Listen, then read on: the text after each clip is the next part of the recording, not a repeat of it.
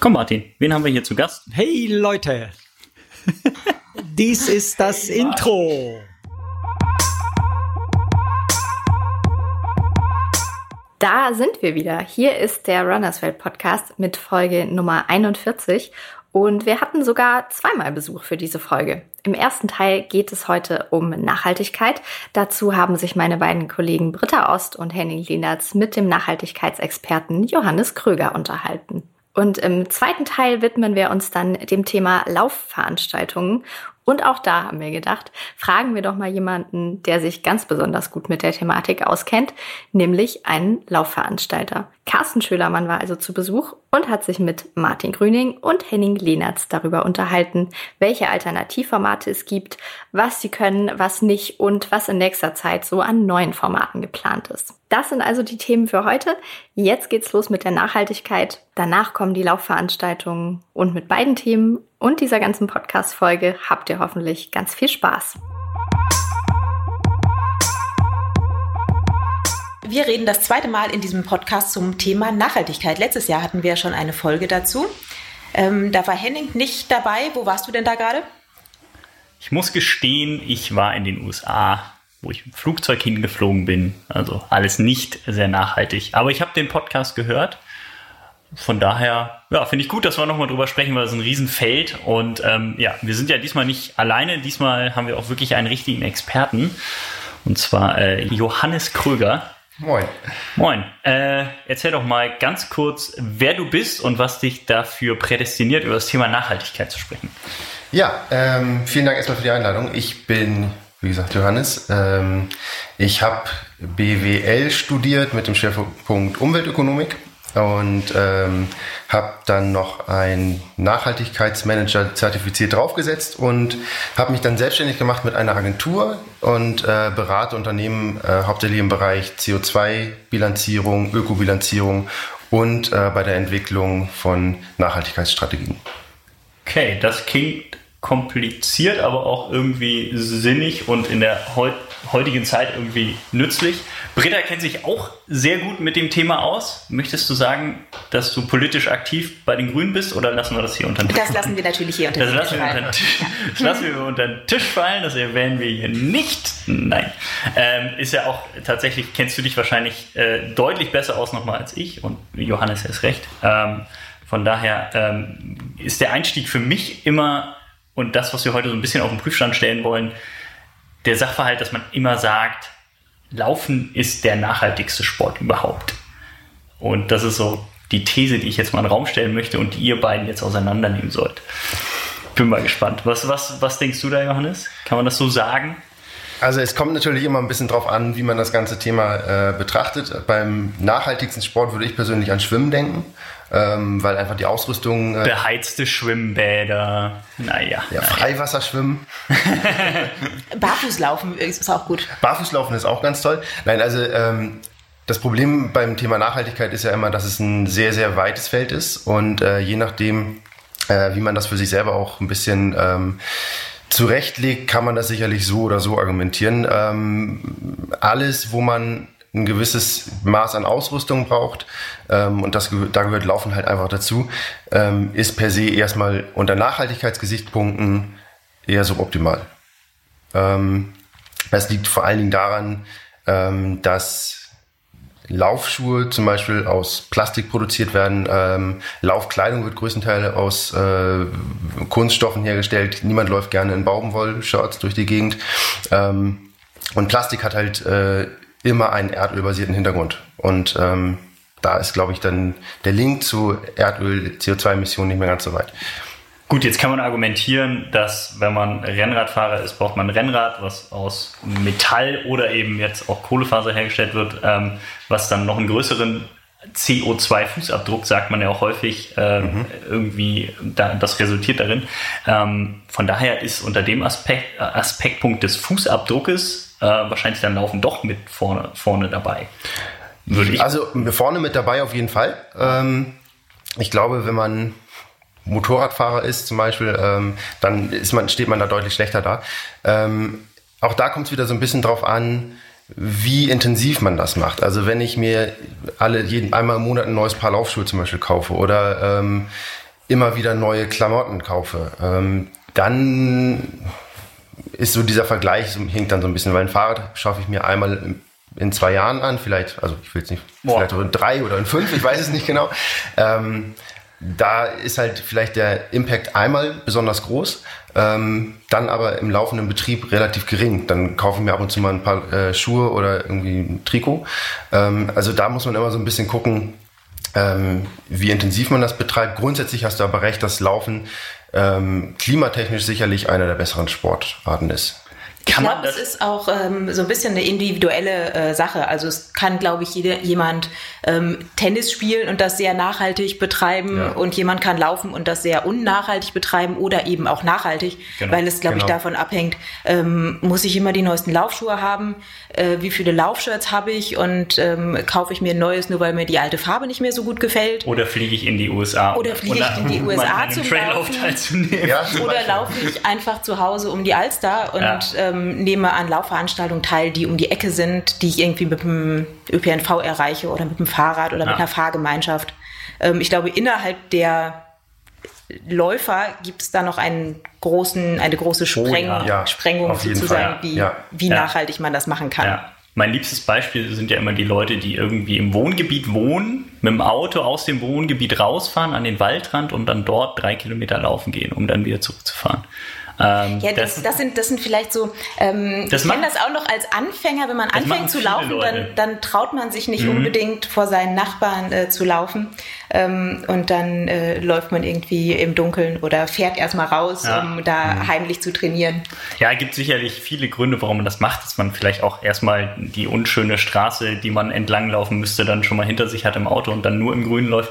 Aber das, würde ich jetzt nicht unbedingt tun. Also bei meinem alltäglichen Dauerlauf mit dem Auto irgendwo hinfahren in den Park und dann da zu laufen, das finde ich irgendwie. Ja, vor allem ganz ganz so weit ist es ja meistens doch nicht weg, dann könnte man auch das Fahrrad nehmen. Also für mich ist das Laufen, ist, hat ja auch den Vorteil, dass man es überall machen kann und dann laufe ich auch mal einen Kilometer, der halt eventuell nicht so schön ist. Ähm, aber das muss jeder für sich wissen. Nur wenn man im Auto sitzt, bevor man läuft, ist es schon mal halt weniger, weniger nachhaltig. Kann man diesen Abdruck, den man dahinter lässt, eigentlich messen? Also kann man so die einzelnen Schritte wirklich ganz dezidiert herausfiltern, um dann zu sagen, man hat den und den, den Fußabdruck, den und den Impact auf die Welt oder ist das, kann man das gar nicht Also so klein du, machen? du als Einzelperson kannst es eigentlich nicht. Also es gibt, wenn man so ein bisschen ähm, im Internet sich umschaut, gibt es zu fast allem irgendwie so Durchschnittswerte, sind es meistens, ähm, die man dann schon ganz gut herannehmen kann. Also wie viel hat jetzt ein Funktionsshirt an äh, CO2-Emissionen und wie viel ein Laufschuh, das ist okay, ähm, wenn man sich so ein Gefühl dafür verschaffen will.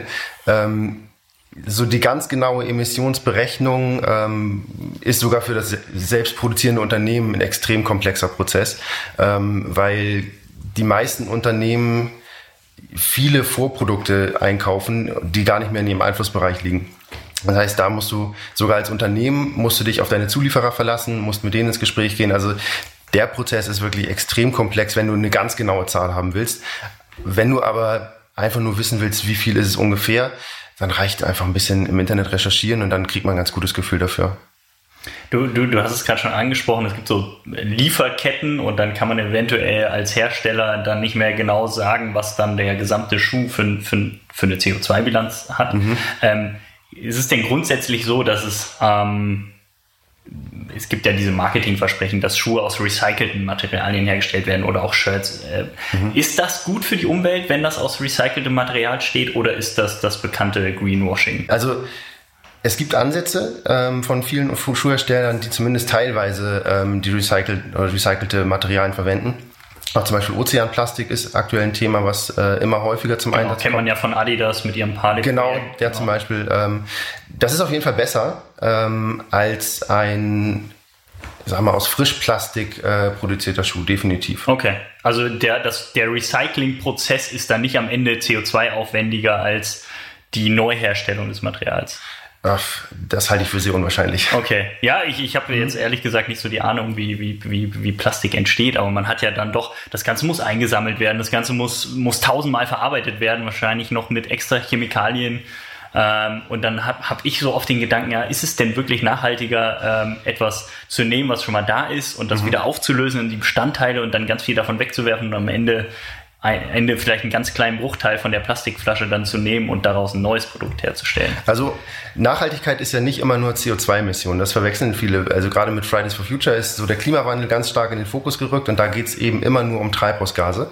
Ähm, Nachhaltigkeit besteht auch aus ganz vielen anderen Aspekten. Das sind Umwelteinflüsse, äh, was du gesagt hast, Chemikalien zum Beispiel. Das ist auch Lärm, der entsteht ähm, in der Fabrik und die Nachbarn belästigt. Es sind ganz viele Emissionen außerhalb von Treibhausgasen.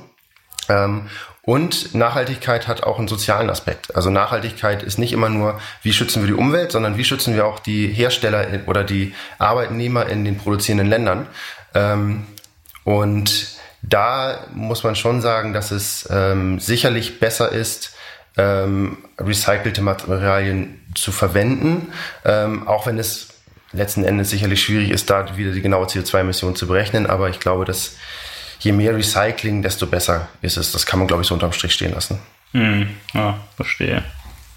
Also wäre im Prinzip, wenn ich ähm, bei den Produkten auf ähm, faire Bedingungen, auf ähm, recycelte Materialien oder natürliche Materialien achte, dann habe ich schon den ersten Schritt äh, getan, um den Laufsport nachhaltiger zu betreiben.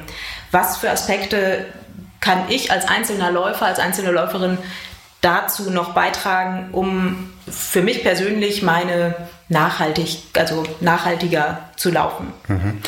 Ähm, also was wir schon gesagt haben, ähm, auf jeden Fall schauen, dass es nicht alle naslang irgendwie ein neues Shirt sein muss oder eine neue Komplettausrüstung.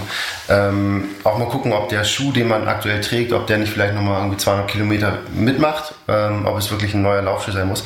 Ähm, das ist eigentlich so das meiste, was man tun kann, einfach den Konsum zu reduzieren.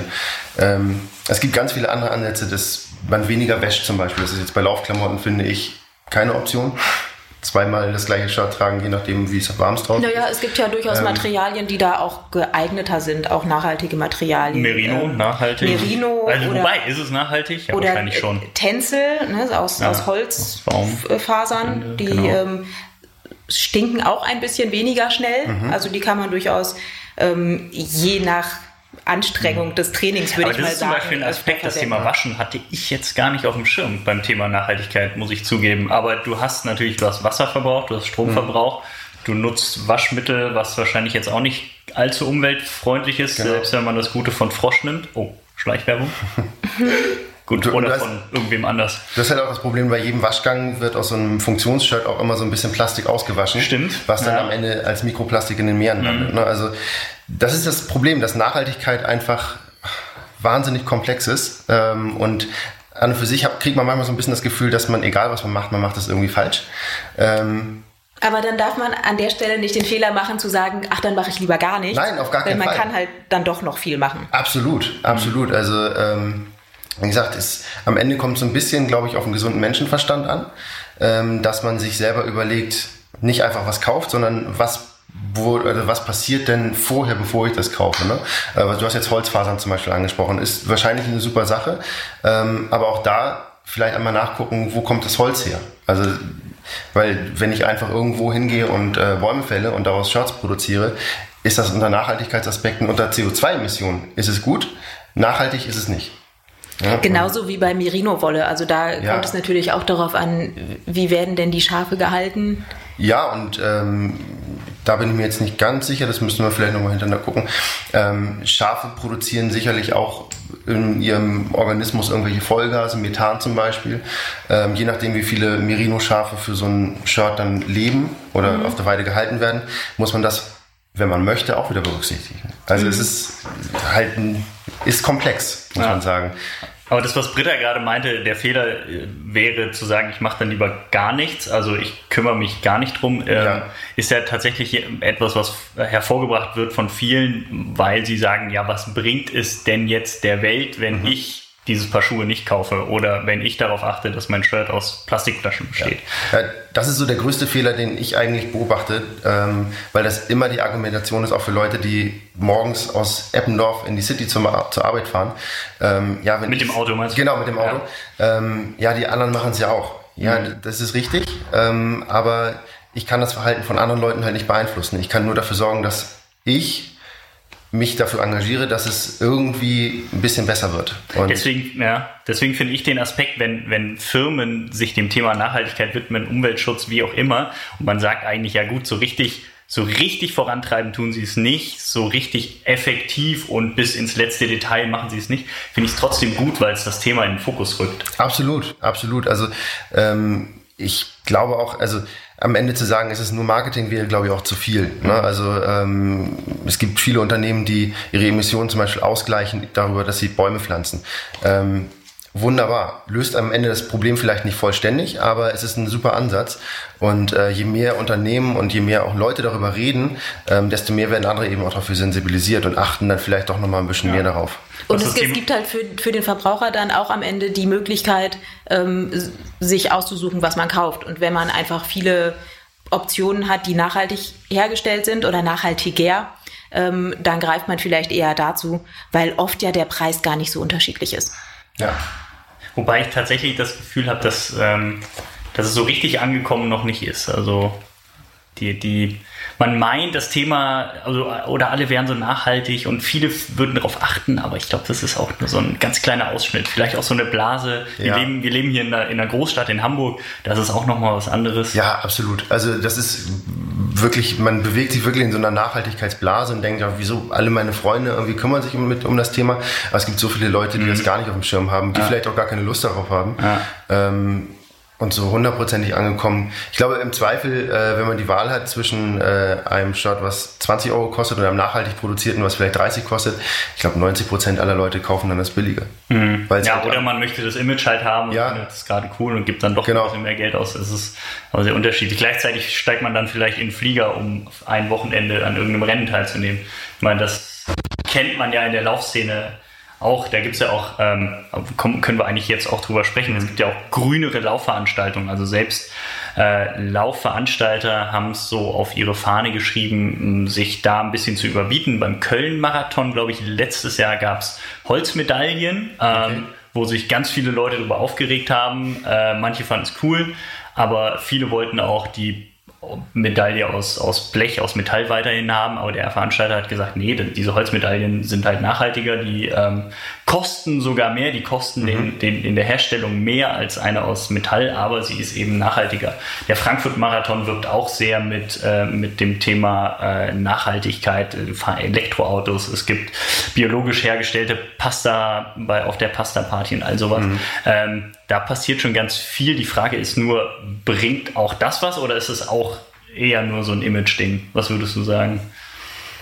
Ich glaube teils, teils. Ähm, ich glaube schon, dass es am Ende sicherlich wieder so ein bisschen das Bewusstsein bei den Teilnehmern schärft. Ähm, vielleicht führt es sogar am Ende dazu, dass jemand sagt, okay, ich fahre nicht mit dem Auto von Hamburg nach Frankfurt, sondern ich steige in die Bahn, so, weil äh, vorher habe ich nicht so drüber nachgedacht. Ähm, von daher glaube ich schon, das ist wieder so ein, ist ein kleines Puzzleteil. Ähm, aber je mehr davon irgendwie zusammenkommen und je mehr das Bewusstsein in der Bevölkerung dafür geschärft wird, ähm, desto besser ist es. Also ich glaube, dass, ob jetzt Holzmedaillen oder Metallmedaillen, davon wird die Welt nicht besser oder schlechter.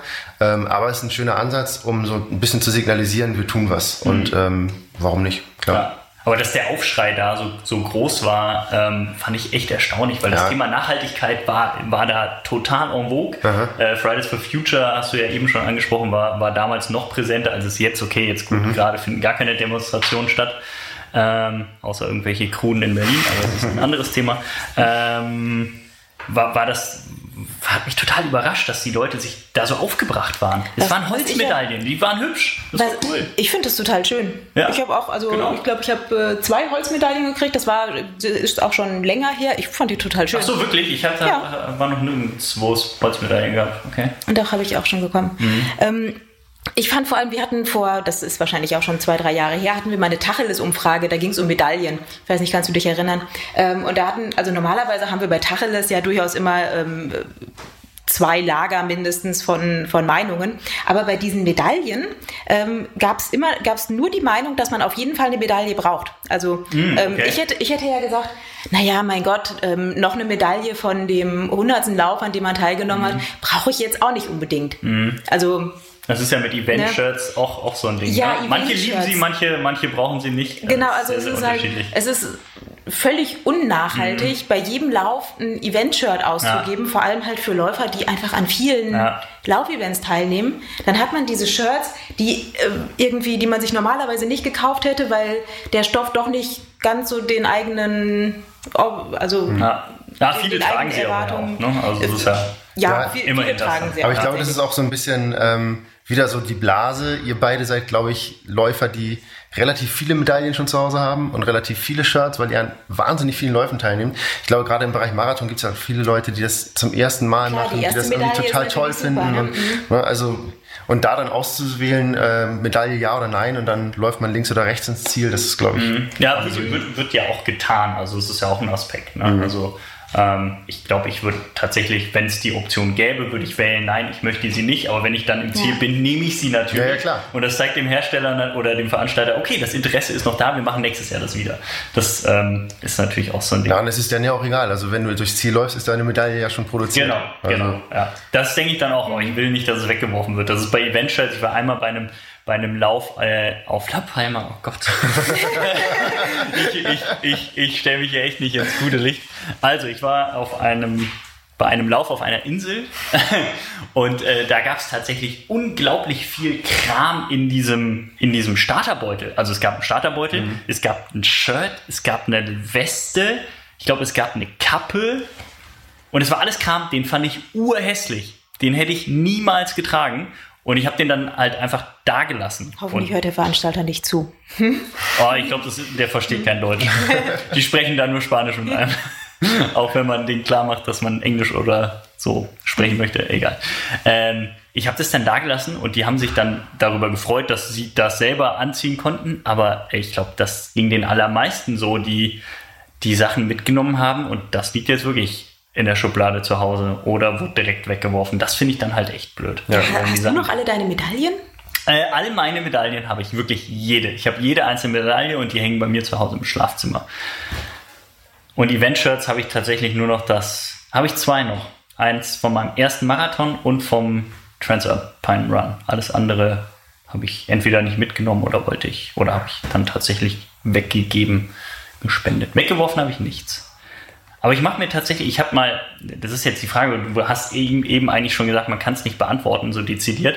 Ich habe mal den Gedanken auszurechnen, meine CO2-Bilanz tatsächlich, die ich durch Lau durchs Laufen habe, und zwar runtergebrochen sogar auf den Kalorienmehrbedarf, den ich als Läufer habe. Der ist bei dir hoch, Henning. Genau, also so, so wirklich nach dem, eigentlich ist es ja unnötig zu laufen. Ich müsste ja in der Mittagspause nicht 10 Kilometer laufen oder am Wochenende 30. Und diese Kalorien, die ich da verbrenne, muss ich mehr wieder reinholen. Ähm, und da wollte ich das mal ausrechnen, aber wahrscheinlich geht das. Also so wirklich ganz, ganz haarklein oder den Kohlendioxidausstoß, den ich durchs Meer atmen habe. Und ich lebe dann auch noch länger. Das ist ja auch noch ein Aspekt. Ich lebe leb so gesund, lebe dann auch noch länger und verbrauche noch mehr Ressourcen. Aber dafür, dafür ernährst du dich vegan. Das ist ja aus ähm, Klimasicht schon mal ganz gut. Ja, aber das ist auch mein Greenwashing. So habe ich mir eine Zeit lang äh, meine, meine ganzen Flugreisen schön geredet. Und dann hast du mal nachgerechnet. Ja, genau. Ich habe dann, ja, ich darf ja schon mal fliegen. Fliegen ist ja eh immer auch ganz oft beruflich bedingt und dann habe ich so gesagt, ist ja nur beruflich. Inzwischen bin ich auch so weit, wenn ich, wenn es geht, versuche ich auf berufliche Flugreisen zu verzichten. Und tatsächlich habe ich gesagt, ja gut, ich esse ja kein Fleisch, ich trinke keine Milch, jetzt kann ich ja dann mal ins, Flug, ins Flugzeug nach Amerika steigen. Nein.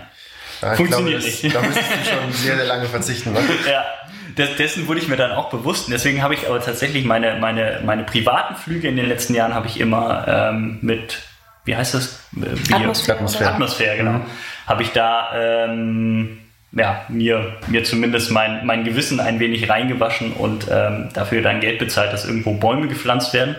Jetzt sagt mir hoffentlich nicht, dass das scheiße ist und dass man da gar nichts von hat. Nein, ist super. Ist super. Nein, also, also, ehrlicherweise, ähm, nicht fliegen wäre besser, aber man kann es halt nicht immer verhindern. Ja. Und ähm, dann. Man könnte schon, aber.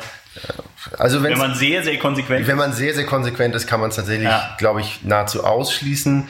Ähm, aber in den allermeisten Fällen. Und dann ist so ein Anbieter wie Atmosphäre, es gibt natürlich noch ganz viele andere tolle Anbieter, die Bäume pflanzen, aber ja. ähm, ist eine gute Idee, mhm. auf jeden Fall. Ja, ja gut. Mache ich das weiterhin. Nein, ich versuche äh, wenig zu fliegen. Also tatsächlich bei Flugreisen bin ich, bin ich irgendwie ein bisschen konsequenter geworden. Ja. Also ich versuche es wirklich zu reduzieren. Was ich nicht mag, ist so für ein Wochenende zum Marathon nach, keine Ahnung, Barcelona zu fliegen und wieder zurück. Das machen erstaunlich viele Leute. Mhm. Und äh, da habe ich tatsächlich, das mag ich nicht mit meinem Gewissen vereinbaren. Auch da würde ich wieder so ein bisschen gucken, wenn es der Lebenstraum ist, diesen einen Marathon zu machen. New York ist, glaube ich, so ein Marathon, ne? wo Ja, ja, genau, Leute sagen, genau. ich muss ja. den einmal gelaufen sein. Ähm, man darf auch irgendwie nicht in so eine, so eine ich darf mir gar nichts mehr erlauben Spirale rein. Ne? Also Klingst schon wie Martin gerade. du ersetzt ihn sehr gut. Nein, also ich meine, äh, wenn es wirklich dein der Lebenstraum ist, das Ja. einmal gemacht zu haben, flieg dahin. Ja, klar. Das ist ja bei mir genauso. Genau, dann machst Ja. du irgendwie Kompensation über Atmosphäre Ja. oder ähm, Und man macht vielleicht noch eine, eine also man guckt sich dann New York. man ja, genau. das zum Genau. Beispiel. Mal ne? bitte wenigstens eine Woche oder Ja. so und nicht wirklich freitags hin, sonntags zurück. Genau. Das ist Also ich glaube, sich alles einfach zu verbieten und Ja. Dann irgendwie möglichst nachhaltig sein, das führt am Ende dann auch zu nichts. Mhm. Ähm, aber tatsächlich ist es, äh, wenn ich erst New York, dann mache ich Barcelona. Ich habe neulich irgendwo gelesen, dass jemand, vielleicht war es so bei euch, irgendwie in allen Ländern der Welt einen Marathon laufen Ja. wollte oder irgendwie sowas. ja. Ja, wenn das der Lebenstraum ist, okay. Ähm, aber dann wird es halt irgendwann schon ein bisschen grenzwertig. ja, ich glaube, stimmt. Die CO2-Bilanz von dem Kollegen, der in jedem Land der Erde einen Marathon gelaufen ist, huh, Ja. das wäre ist ganz schlecht. Also ich glaube, es führt nicht dazu, also sich irgendwie Sachen zu verbieten, führt dann irgendwie zu Frust. So, Das muss nicht sein. Immer so ein bisschen drüber nachdenken, ähm, was man da gerade tut. Und was du, vegan Leben hast du angesprochen, ist zum Beispiel eine sehr, sehr gute Idee. Ähm, Ja, wirklich. Also alles, was tierische Produkte äh, betrifft, ist erstmal im Vergleich zu Gemüse oder ähm, was gibt's denn noch? Gemüse, tierisch? Obst. Obst, Obst, Gemüse. Stimmt. ähm, Pflanzlich und tierisch. sind, so sind tierische. Produkte immer so ein bisschen schwierig. Ja. So, ne? Ja. ähm, von daher ist vegan ernähren spart dir keinen Flug nach New York irgendwie zusammen, CO2-technisch. Das hatte ich ja gedacht. Ja. Ähm, aber ist trotzdem gut. Ah, okay. Der Anlass, warum wir über das Thema sprechen, ist ja unter anderem, dass wir in der September-Ausgabe ähm, ein Green Special haben, die sogenannte Green Issue, wo wir auch auf das Thema Nachhaltigkeit eingehen. Da kann man dann auch nochmal nachlesen. Da haben wir ganz viele Tipps, was man tun kann, um nachhaltiger zu laufen. Ähm, da sind wir jetzt heute gar nicht so wirklich drauf eingegangen. Da sind noch mehr Tipps drin, das finde ich ganz gut. Und ähm, das sollte man sich unbedingt mal kaufen, wobei man da ganz selbstkritisch natürlich auch sagen muss, unser Heft ist auch auf Bäumen gedruckt. Sollen wir das sagen oder nicht? Egal. Ich habe es jetzt getan. Wir können es rausschneiden. Nein, wir schneiden es nicht raus. Ja. Aber wir achten darauf, wo unser Papier herkommt. Und es Ähm, gibt es auch als E-Paper. und es gibt es auch als E-Paper, wobei jeder Klick im Internet, Ja, ja, ja. liebe Britta, irgendwo sitzt ein Server, der gekühlt werden muss. Ja. Das ist, das hat, ich weiß gar nicht, ich habe es zwar gelesen, wirklich, äh, man konnte irgendwo nachlesen, wie viel eine Google-Anfrage an CO2 produziert. Und man, also es ist ein Wert, den man ermitteln kann. Also es ist jetzt nicht Ja. so mikro, mikro klein, dass man denkt, ist gar nichts, sondern es ist was. Aber ich glaube, dafür kann man ein paar Mal, ein paar Mal in der Runners World auch kaufen. Dann. Also. ähm, ja, Johannes, vielen Dank, dass du äh, uns so ein bisschen was erklärt hast. Ja, und, gerne. Ähm, jetzt gehen wir einmal runter und dann rechnest du mir vor, wie weit ich fliegen kann, dadurch, dass ich vegan lebe. Das finde ich immer gut. Vielleicht Köln-Bonn oder so. Das ist ein Flughafen. das ist ein und derselbe Flughafen. Das Okay. kannst du auch als Lauf machen, Henning. Ich, stimmt, ich laufe auf dem Köln-Bonner Flughafen. Na gut, schade. Also ich glaube, es ist, äh, um es zusammenzufassen, es ist ein, es ist ein tatsächlich äh, großes Feld, ein weites Feld, wo man ganz viel falsch und ganz viel richtig machen kann und sich wahrscheinlich nicht allzu sehr einschränken sollte und einfach mit einem gewissen, ja, mit dem Gesunden Menschenverstand. Gesunden Menschenverstand und das einfach genau, ja, aber und es vor allen Dingen auf dem Schirm haben, dass, Genau. dass man da was tun kann und sich immer wieder hinterfragen. Das ist wichtig. Und sich nicht irgendwie rausreden, die anderen machen ja auch nichts. Mhm. Ähm, wenn alle sagen, die anderen machen auch nichts, dann passiert Genau, und es gibt nichts. halt echt ganz schön viele Alternativen. Also man, man muss sich halt bei jedem Teil, was man sich kauft, einmal angucken, welches möchte ich denn genau haben und Ja. vielleicht gehört zu den Kriterien, nach denen man entscheidet, dann halt nicht nur Farbe und Funktion, sondern auch, wie wurde es denn hergestellt. Genau. Und kann man es recyceln oder nicht? Das ist ja auch so ein Trend. Es gibt ja auch Sachen, die extra produziert werden auf eine Art und Weise, so dass man sie, wenn die Lebenszeit des Produkts durch ist, leichter recyceln kann. Ob das dann gemacht wird oder nicht, das wird dann die, die Zukunft zeigen. Aber ich glaube, da sind die Hersteller auf einem, auf dem richtigen Weg. Was man sonst noch tu- tun kann, kann man, wie gesagt, in der September-Ausgabe nachlesen. Und äh, die geben wir dir noch mit, Johannes, und dann kannst du jetzt wieder nach Hause fahren. Ich hoffe mit dem Fahrrad. Absolut. Perfekt. Sehr gut. Und es ist hoffentlich älter als drei Jahre. Ja. Sehr gut.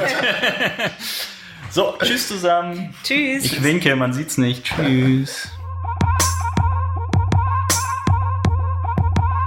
Ich freue mich sehr, dass wir heute hier bei uns im Podcast Carsten, Carsten Schillermann, ähm, zu Besuch haben, der einer der, würde ich schon sagen, größten, erfolgreichsten Laufveranstalter in Deutschland ist.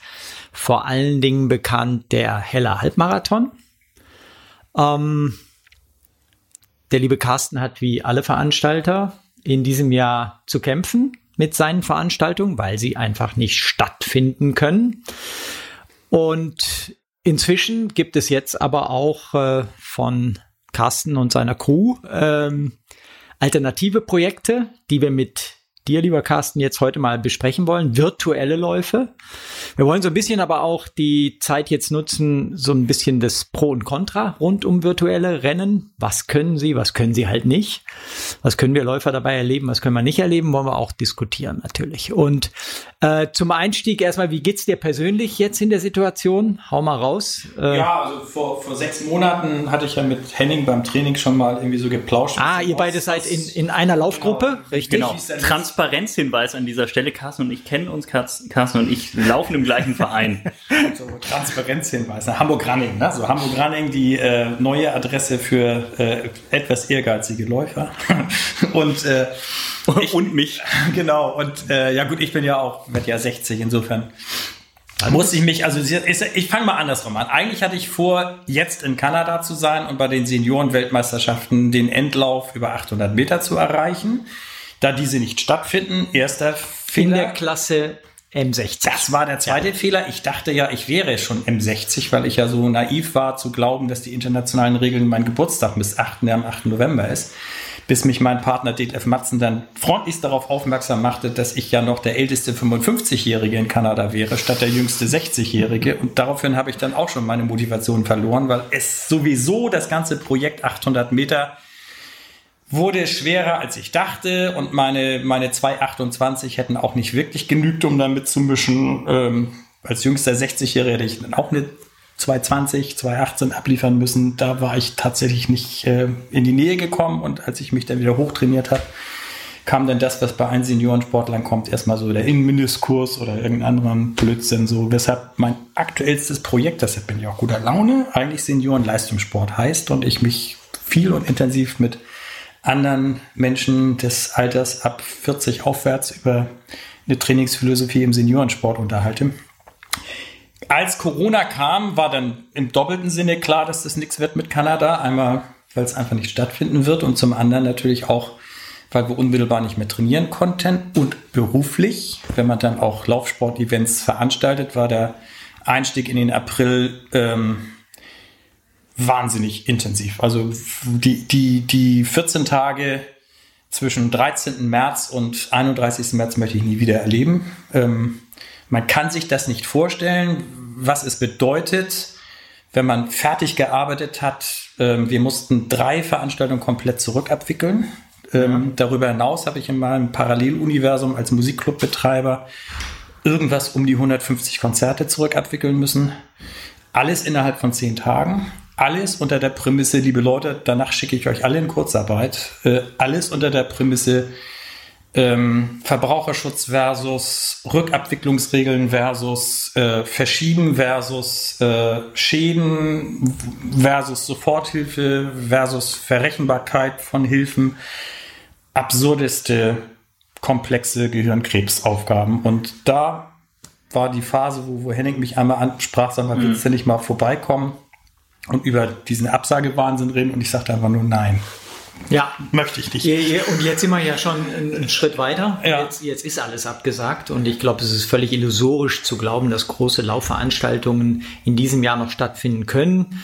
Es ist sehr zweifelhaft, ob sie im nächsten Frühjahr stattfinden. Äh, jetzt sind wir einen Schritt weiter. Jetzt gibt es ja alternative ja, also es hat relativ schnell tatsächlich gezeigt, dass dieser, dieser Wunsch der Leute trotzdem zu laufen war im April bereits an der Alster spürbar, dass einfach man subjektiv dachte, da sind doppelt so viele Leute unterwegs. Ich habe Michael Brückmann noch nicht gefragt. Wir könnten es über Alster Running auch sehr dezidiert mal rausfinden, so wie war denn so die Quote. Aber diese, die Leute waren alle zu Hause, konnten plötzlich zu Zeiten laufen und trainieren, die vorher nicht drin waren und plötzlich sah man die Leute überall laufen. Es hat eigentlich von denen, die die Zeit hatten, keiner aufgehört zu trainieren und damit war auch die Notwendigkeit, die abzuholen, gegeben. Und beim Heller Halbmarathon, als uns klar war, der findet nicht statt, war die digitale Alternative äh, ein Stück weit, wir haben ein bisschen das kopiert, was Steffi Eichels in Hannover gemacht hat, also einfach eine einigermaßen aufgeräumte App rangeholt, die ein bisschen an unsere äh, Bedürfnisse angepasst und den Leuten dann im Grunde gesagt, lauft euren Halbmarathon egal wo. Und an dem Tag haben wir dann, also alles in einem, ich glaube, viereinhalbtausend Leute gehabt, die mit was auch immer äh, ihren Halbmarathon gelaufen sind, weil die meisten sich dann doch bei den Endgeräten die eine App dann doch nicht runterladen und dann doch lieber mit Strava oder mit was weiß ich irgendwie das Ding laufen. Und wir haben dann relativ schnell festgestellt, dass eigentlich der Anlass wichtig war, das den Leuten klar zu machen. Ähm, wenn ihr an dem Tag einen Halbmarathon lauft, schickt uns ein schickes Foto, also irgendeine Form von individueller Nachweis. Das ist dann zwar nicht wirklich valide, das hat uns dann aber nicht interessiert. Das ist das, das eine große überraschende Merkmal. Das zweite große überraschende Merkmal ist, dass wir frei, also die Teilnahme kostenlos gemacht haben ähm, und den Leuten freiwillig angeboten haben, ähm, wollt ihr nicht eine Startnummer haben und eine Medaille? Und dann da, ich glaube, 9,90 Euro dahinter geschrieben, mhm. so als Preisschild. Und das haben dann tatsächlich 80 Prozent dieser 4.500 Leute gewollt. Und nochmal von den äh, 4.500 Leute 20 oder 30 fanden in das T-Shirt so schick, dass sie sich das dann nochmal für 1990 auch bestellt haben. Und äh, da wir dann zumindest eine nachhaltige Produktionsquelle im, im Inland haben, also äh, mit Erima nationalen Hersteller, war das für uns einfach so, dass wir eigentlich das gute Gefühl hatten, dass wir äh, trotz Absage, Rückabwicklungsschaden, Rückerstattungsanteile, Spendenanteile, der ganze Wahnsinn, dass wir tatsächlich am Ende das Gefühl hatten, wir konnten aus dem Absagemomentum einen Schwung in eine neue Situation mitnehmen und das war der digitale Halbmarathon. Ich bin selber den Tag dann gelaufen und habe einfach im Stadtgebiet an jeder Ecke irgendeinen mit einer Startnummer gesehen, die sich dann zu Hause ausgedruckt haben und äh, und das war ein tolles Gefühl. Also auch so, wie, wie man dann sich gegen das Grüßen kennt, kennen wir ja alle. Mhm. Das war unter Läufern zeitweise verpönt. Diesmal war das schon fast Motorrad-Style. Ne? Das, also mhm. dieser, dieser,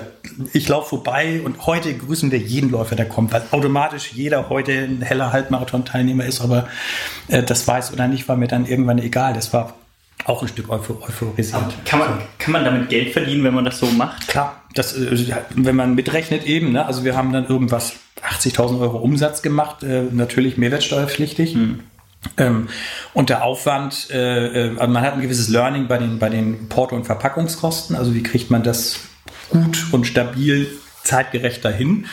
Aber das ist ganz klar so, dass, dass das äh, sofort logisch war, dass das nicht nur eine Alternative abbildet, sondern dass Corona uns da ein Stück äh, äh Entwicklungsbeschleunigung gegeben hat. Also wir werden, wenn wir nicht irgendwas ganz Blödes passiert, werden wir das sozusagen als standardisiertes Angebot künftig einfach parallel laufen lassen. Also es gibt ja keinen Grund, was unter Corona funktioniert, anschließend, mhm. wenn Corona weg ist, wieder bleiben zu lassen, sondern man macht das einfach, warum soll man nicht irgendwann, der in Sydney laufen will, sagen, komm, druck dir deine Startnummer aus, du bist heute nicht hier, aber kannst ja da in Sydney laufen und die Fotos sind ja das Geile. Also wenn die dann da diese komische Oper da, ich weiß gar nicht, wie die heißt, die Sydney Oper, äh, ablichten und da berichtet irgendeiner stolz, dass er gerade eben um 5.30 Uhr seinen Halbmarathon in Sydney gelaufen ist und jetzt wäre es ihm auch viel zu heiß, aber hey, er hat es geschafft und schönen Gruß nach Hause und ihr habt es ja alle noch vor euch. Äh, das ist geil.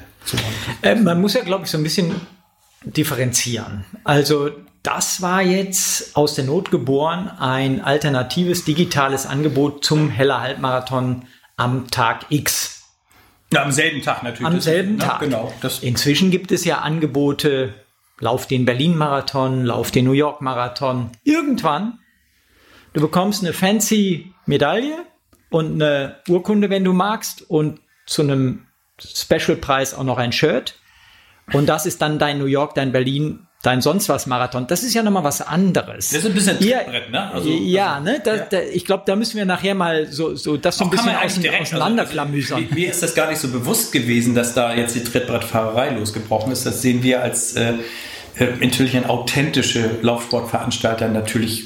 Also ich habe das erstmal gar nicht wahrgenommen. Also Ich Ja. habe dann irgendwann irgendeinen Artikel, nee Quatsch, das war eine Veröffentlichung vom irgendeinem Leichtathletikverband, wo der ganz scharf kritisiert hat, was da an virtuellen Läufen und das ist doch alles Betrug und, und nicht ordentlich überwacht und ich weiß nicht was und dann dachte ich, was, was soll das? Und äh, bevor ich dann geschnallt habe, okay, da sind dann irgendwie Anbieter im Netz unterwegs, die einfach, äh, sagen wir, die Authentizität des, ich bin selber Inhaber meiner Marke, ich bin selber, äh, ähm, habe eine eigene Veranstaltungsgeschichte, eine eigene Philosophie ja auch und komme deshalb gar nicht auf die Idee, dass das irgendwas Betrügerisches sein könnte. Also für uns ist das authentisch. Es ist eine digitale Fortsetzung, die kreativ Spaß bringt. Ja. Die, die Unmittelbarkeit der Anbindung an unsere äh, Laufgesellschaftsphilosophie benötigt. Die ist aber auch glaubhaft, also hoffe ich zumindest. Und daraus dann entwickelt die Anbindung an ein bestehendes Format, was wir ja über Jahre entwickelt haben. Wo, Gut, die, und dann gibt es eben eventuell jetzt den Trittbrettfahrer, der, Der dann gerade den New York und den Berlin-Marathon anbietet. Der bietet fürs Frühjahr 2021 den Halbmarathon Hamburg an. Würde ich mich, ja, würde ich mich sehr Würdest ärgern. du dich sehr ärgern, wird aber so kommen. Mhm. Ähm, ich muss jetzt allerdings eins dazu sagen, dass die Diskussionen im Internet unter solchen An oder bei solchen Anbietern in den sozialen Netzwerken sind nicht einheitlich negativ, Mhm. sondern es gibt 50 Prozent, die finden das durchaus total toll und motivieren ganz viele andere Freunde da mitzumachen. Und es gibt 50 Prozent, die lehnen das ab und sagen, Mensch, das ist doch Nepper, Schlepper, Bauernfängerei, das sind Trittbrettfahrer. Es ist keinesfalls so, dass 100 Prozent sagen, Achtung, da- hier wird man abgezockt, sondern es scheint für mindestens 50 Prozent der Läuferinnen und Läufer da draußen. Alleine ähm, der Name zu genügen und eine Medaille, die, die sich an, an, an den Namen Berlin-Marathon zum Beispiel anlehnt, zu genügen, als dass sie sagen, ja, das ist ein, ein faires, ein gutes Angebot, mache ich, laufe ich bei mir zu Hause in Buxtehude halt den Berliner Marathon. Also ich, ich mag Ich das, im das. Moment kann ich es nicht werten. Ja, Also ja, aber ich glaube, das brauchen wir auch gar nicht, weil wenn wir ein bisschen selbstbewusster damit umgehen, dann würde ich immer meinen, dass äh, die, die, was ist die Kopie ist das höchste Form von Lob oder gibt es doch diesen Hemingway-Satz ja, oder ja, so, ne? ja, dass man klar, sagt, also wenn, klar. wenn, wenn einer dich nachmacht, ist das die höchste Form von Bestätigung. Gut, ich kann jetzt natürlich sagen, wenn ich 19,95 Euro zahlen soll für eine Blechmedaille und eine Papierurkunde, die ich mir selbst ausdrucken kann und das T-Shirt extra nochmal 25 Euro kostet, dann muss ich sagen, hm, Ich bin mir aber gar nicht sicher, dass die Leute, dass alle Leute verstehen, dass es sich dabei nicht um ein Angebot des, also jetzt beim Berlin-Marathon, da ist der Veranstalter der SCC, ich glaube, dass ganz viele Leute nicht verstehen, dass hinter diesem digitalen, virtuellen äh, Berlin-Marathon nicht der offizielle Veranstalter äh, ähm, steht. Gut, Anders als es jetzt bei dir Ja, ist. Carsten, mit BMS. Ihr habt den Helle Halbmarathon, das ist euer Lauf, den habt ihr irgendwie über eine App virtuell ausgetragen. Diese ganzen Angebote, wo wir jetzt von äh, Nepper, Schlepper, Bauernfängerei sprechen, ist aber eine Seite, wo man ganz, ganz viele Leute, ganz viele große Marathon-, Halbmarathon-Veranstaltungen, die werden dort angeboten als der Berlin-Marathon, als der was London-Marathon. ja, sie sind im, in der Namensgebung schon findiger. Sie wissen, dass sie das nicht den Berlin-Marathon nennen dürfen. Genau, aber ich glaube, ganz viele Leute verstehen das nicht. Hm. Ich glaube, die denken, das ist ein offizielles Angebot des Veranstalters. Ja, aber nochmal, lasst uns da selbstbewusst mit umgehen. Also ich wäre, also ich bin mir sehr sicher, dass wer jetzt hier, äh, ähm, wenn die Berliner jetzt hier äh, Jürgen Lock oder so, dann wird da irgendwie sich ein bisschen entspannt zurücklehnen und sagen, also solange ich, wenn ich meine Veranstaltung aufmache, ausverkauft bin, ist mir das doch egal, ob da ein Trittbrettfahrer drauf rum. Dem Kunden gegenüber äh, ist es natürlich äh, schon so, dass das Bewusstsein, dass man nicht 1990 für irgendeine Blechmedaille ausgibt, da sind wir uns ja alle einig. Also ne, das Maß, äh, ich hatte jetzt gerade äh, wieder in meinem Paralleluniversum, das Maß für ein virtuelles Konzert, haben sie gerade in England ermittelt, sind 5 Pfund. So, ne? Also wenn ich per Video und bei uns äh, im Knust, in meinem Musikclub, merke ich eben auch so, dass ich, wenn ich so im, im, im freiwilligen Bereich mit einem virtuellen Konzert zwischen 5 und 10 Euro bin, da ist so über 10 dürfte ich nicht gehen. Das können wir wunderbar spiegeln. Ne? Also Ja. wenn ich sage, ich habe äh, für 99 Medaille und Startnummer, dann empfinden das unsere Kunden als angemessen. Ob ich das auf 12 Euro erhöhen könnte, würde ich gerade nicht wissen. Äh, in beiderlei Hinsicht. Also kaufmännisch nicht im Sinne von, ich habe meine acht Angestellten. So viele denken ja auch immer, Laufen muss ehrenamtlich sein. Wir waren 30 Jahre nicht ehrenamtlich, sondern ich habe 30 Jahre mein Personal bezahlen müssen, habe deshalb trotzdem selber als Person in den 30 Jahren, äh, wie meine Partner Detlef Matz und Michael Bakowski, äh, de facto für Trinkgeld gearbeitet, weil ich nie mir Geld rausgenommen habe als Gesellschafter und Detlef sowieso nicht und Michael erst recht nicht, sondern das war halt immer so, dass wir was wir dann mal übrig hatten, auch reingesteckt hatten. Und wir hatten auch Phasen in unserer Entwicklung, wo der Alsterlauf an die Wand gefahren ist, weil Sportcheck ausgestiegen ist und wir plötzlich mal 100.000 Schulden hatten. Und äh, faktisch jeder Einzelne, wir waren ja immer eine GBR, mit seinem Privatvermögen haften musste. Also um Geld ging es uns nie. Trotzdem sind wir ein Wirtschaftsbetrieb. Und das ist auch schwer zusammenzukriegen. Also da muss man halt den Leuten auch wieder erklären, ja Moment, es gibt durchaus gemeinnützige oder intrinsische Motivationen, die sich nicht über die Rechtsform EV abbildet. Ne? Und dass wir eine GBR geworden sind, war ein Zufallsprodukt vor 30 Jahren, weil halt Karl-Heinz Hollmann mich anrief und sagte, lass mal die Leute um die Alster laufen im Rahmen des Alstervergnügens und mein Verein, der HSV, einfach sagte, ihr seid doch bescheuert, so ein Risiko im Leben nicht. Das müsst ihr schon selber machen. Da waren wir de facto eine GBR und wahrscheinlich die, der erste private Sportveranstalter in Deutschland. Keine Ahnung spielen auch keine Geige. Die ersten zehn Jahre haben wir eh nur Lehrgeld und gelernt. Die zweiten zehn Jahre haben wir Lehrgeld bezahlt. Die dritten zehn Jahre sind wir jetzt ein kleiner Wirtschaftsbetrieb mhm. geworden, der auch Erträge erwirtschaften soll, um ordentlich die Gehälter für seine Mitarbeiter zu bezahlen. Weil das ist ein Punkt, der hat mich am Anfang dieser ganzen Diskussion, ob Rückzahlung der Startgebühren oder nicht, total genervt, wo ich so dachte, sind die Leute so engstirnig oder nicht? Ich sage es jetzt mal ganz viel, äh, ganz mhm. einfach.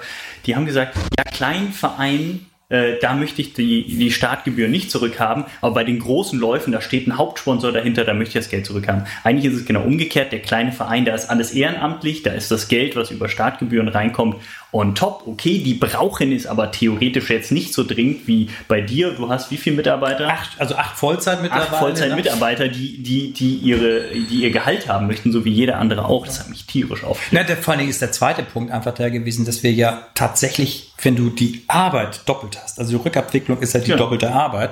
Die erste Arbeit hast du schon bezahlt, die zweite Arbeit musst du wieder bezahlen, du kannst die Leute noch nicht mal in Kurzarbeit schicken, dann sollst du sie eigentlich in Kurzarbeit schicken, dann würdest du aber ne, all diese spannenden Dinge alle gar nicht tun können, die wir jetzt gerade entwickeln. Also das war eine, eine, eine also das war wirklich, also das, die sechs Wochen möchte ich nie wieder erleben. Das war mhm. eine, eine unfassbare Gretchenaufgabe und dann halt Maß zu finden. So, ja. jetzt zu wissen, beim, beim, die ersten, also die Aprilveranstaltungen haben wir sehr hart abwickeln müssen ab äh, Halbmarathon war die Abwicklung schon so auf Augenhöhe, dass unser, unser Publikum schon wieder total im Frieden mit uns ist. So Im April war das sehr hart. Ja. Da mussten wir sozusagen, hey Leute, die Arbeit ist geleistet, ich hätte nicht den Hauch einer Chance. Also hätten wir, hätten wir da eine Abwicklung gewählt, die irgendwie sozusagen maximal kundenfreundlich gewesen wäre, wären wir wirklich sofort weg gewesen. Da hätte es auch noch nicht mal einen Hauch einer, einer Chance gegeben. So, Wobei man so natürlich, wenn man das mhm. individuell betrachtet, für manchen ist eben ein Startgeld von 30, 40, im schlimmsten Fall 100 Euro ist relevant relevantes Geld. Das muss man Aber du hast es ja schon sagen. bezahlt.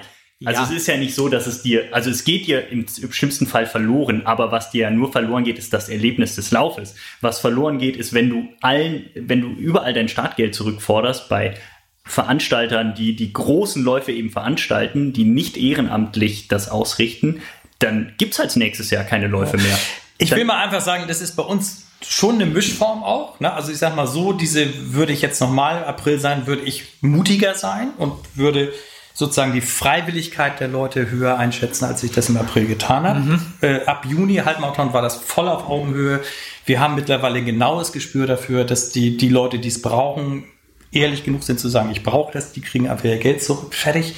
Das Maß, was wir da mittlerweile als Erfahrungswert haben, das, durch die vielen Kleinveranstaltungen, die wir haben, das ist fast verlässlich. Also es ist durch die Bank so, dass wir irgendwie klare Quoten haben, wer sein Geld zurück möchte und braucht.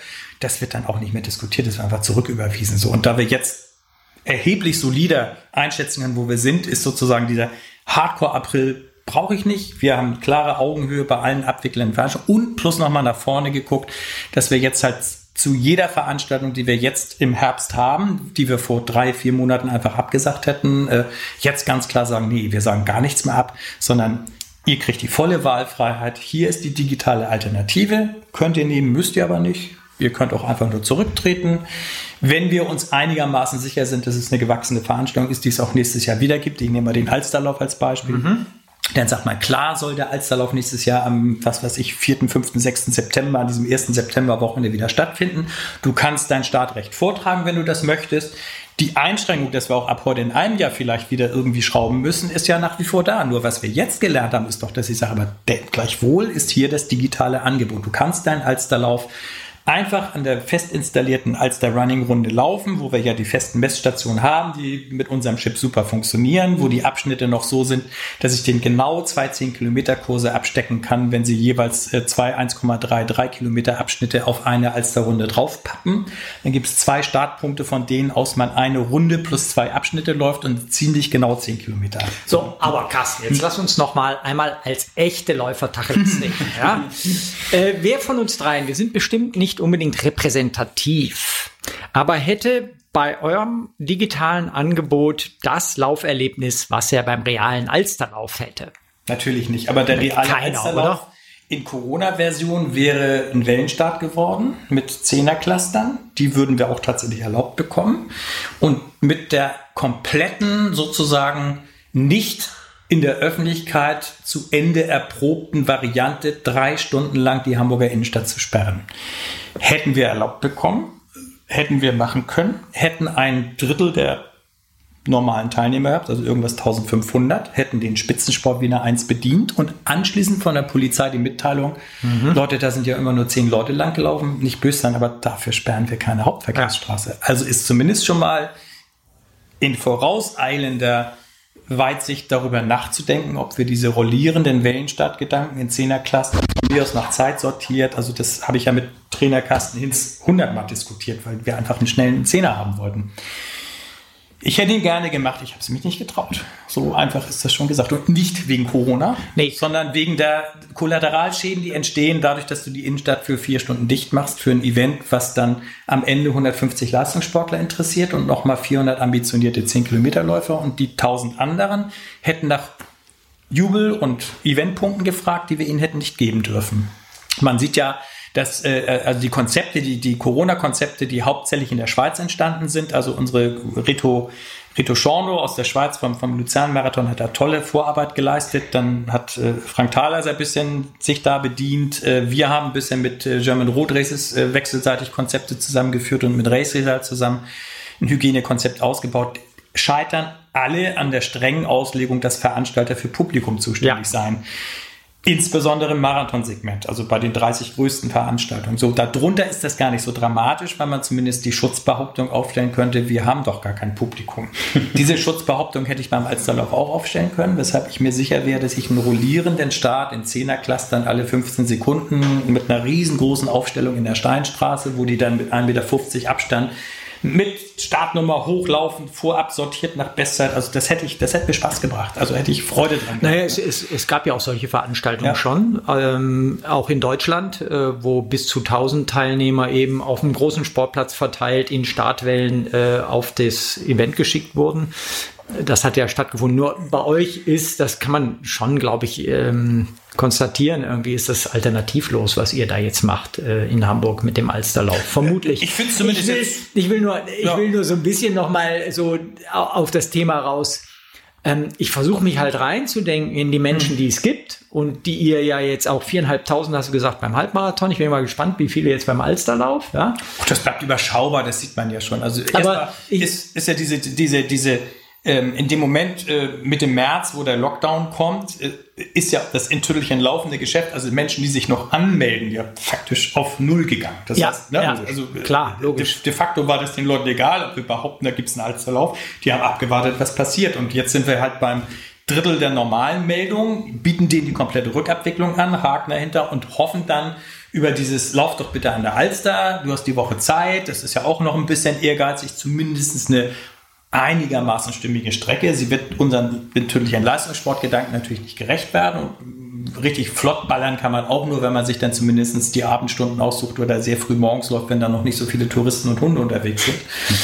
Ähm, aber das finde ich zumindest ein Kompromiss und insbesondere für die Leute, die mit Alster Running noch nicht in äh, Verbindung, also mit unserem Chip noch nicht in Verbindung gekommen sind, ist das ja auch ein Stück Kundenbindung ja. wieder. Ich glaube, das muss man einmal kurz erklären, weil es gibt eben an der Alster feste Messstationen, die man mit einem Chip, den ihr anbietet, seit Jahren schon laufen kann und dann kommt man in so eine Online-Wertung die Abschnitte, die einzelnen, die Genau. Stationen Ist halt dazwischen, so eine- dann so wird die Pace ausge, ausgegeben und die Zeit dazwischen. Ja. Und das kann man eben jetzt dann bei dem Alsterlauf, den ihr als Alternative anbietet, auf der normalen Alsterstrecke dann eben laufen. Genau, also alsterrunning.de heißt sechs fest installierte Messstationen mit unserem Chip. Den Chip kann man dann kaufen, das wie das Championship-Prinzip ist halt ein Epico-Chip, der kostet dann 19,90 und damit kann man zu jeder Tages- und Nachtzeit äh, um die Alster laufen. Das sind 7,33 Kilometer, unterteilt in sechs Abschnitte, 4a 1,33 Kilometer und 2 zu 1 Kilometer.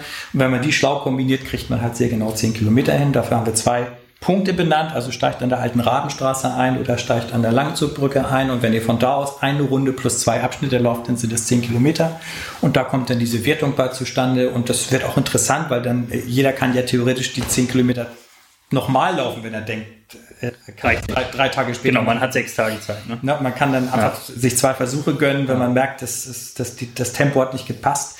Und das ist schon so. Also man, der Alsterlauf war schon immer also ein bisschen profan, also es war schon immer das Schwänzemessen der, der, der Langstreckenläufer. So. Also zumindest auf 10 Kilometer. Also wenn es darum ging, wer. Das schneiden wir. Ela, Das schneiden wir. Ela, das schneiden wir. Um Kasten zu schützen, schneiden wir das. Was, was schneiden wir raus? Schwänze messen? Hey, hallo. Nein. Ja, also eine weibliche Entsprechung äh, braucht man dafür nicht. Das äh, Bitte nicht.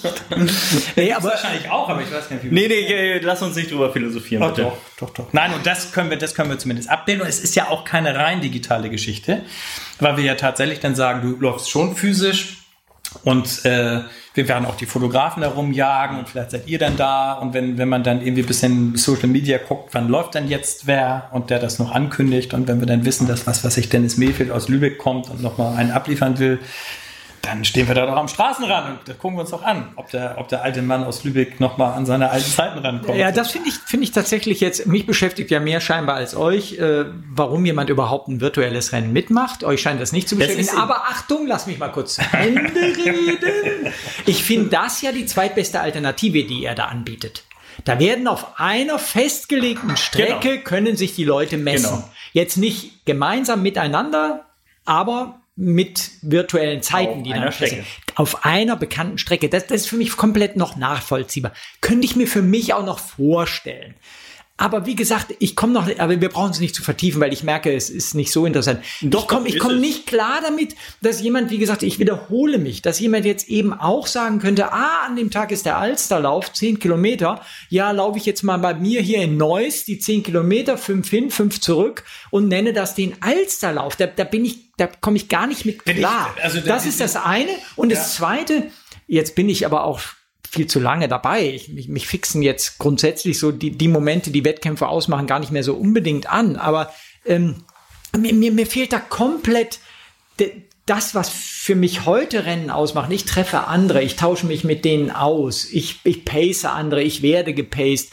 Ich lebe davon, dass die Zuschauer am Rande der Strecke mich anfeuern. Ähm, ich, ich unterhalte mich vorher, nachher. Vorher bin ich nervös und sag, was mir alles, was alles im Training nicht gelungen lieber- ist. und so. Martin, und ja- nachher, nachher tausche ich mich aus, wo ich noch hätte schneller rennen können. Das geht ja alles mir komplett ab. Deswegen, für mich ist das, Entschuldigung da draußen, aber für mich ist das gar nichts. Ja, aber, aber du, du lässt doch, du als alte Schule, ne, äh, wirst doch Prost. am, am Ende feststellen, also eine der größten und härtesten Diskussionen, die ich im vergangenen Jahr führen musste, wo ne, wir beide jetzt ja glücklicherweise direkt hier wieder zusammentreffen, wo du mich gerettet hast mit deinem Artikel, man könne auch mit bei 40 Grad einen Halbmarathon laufen. So.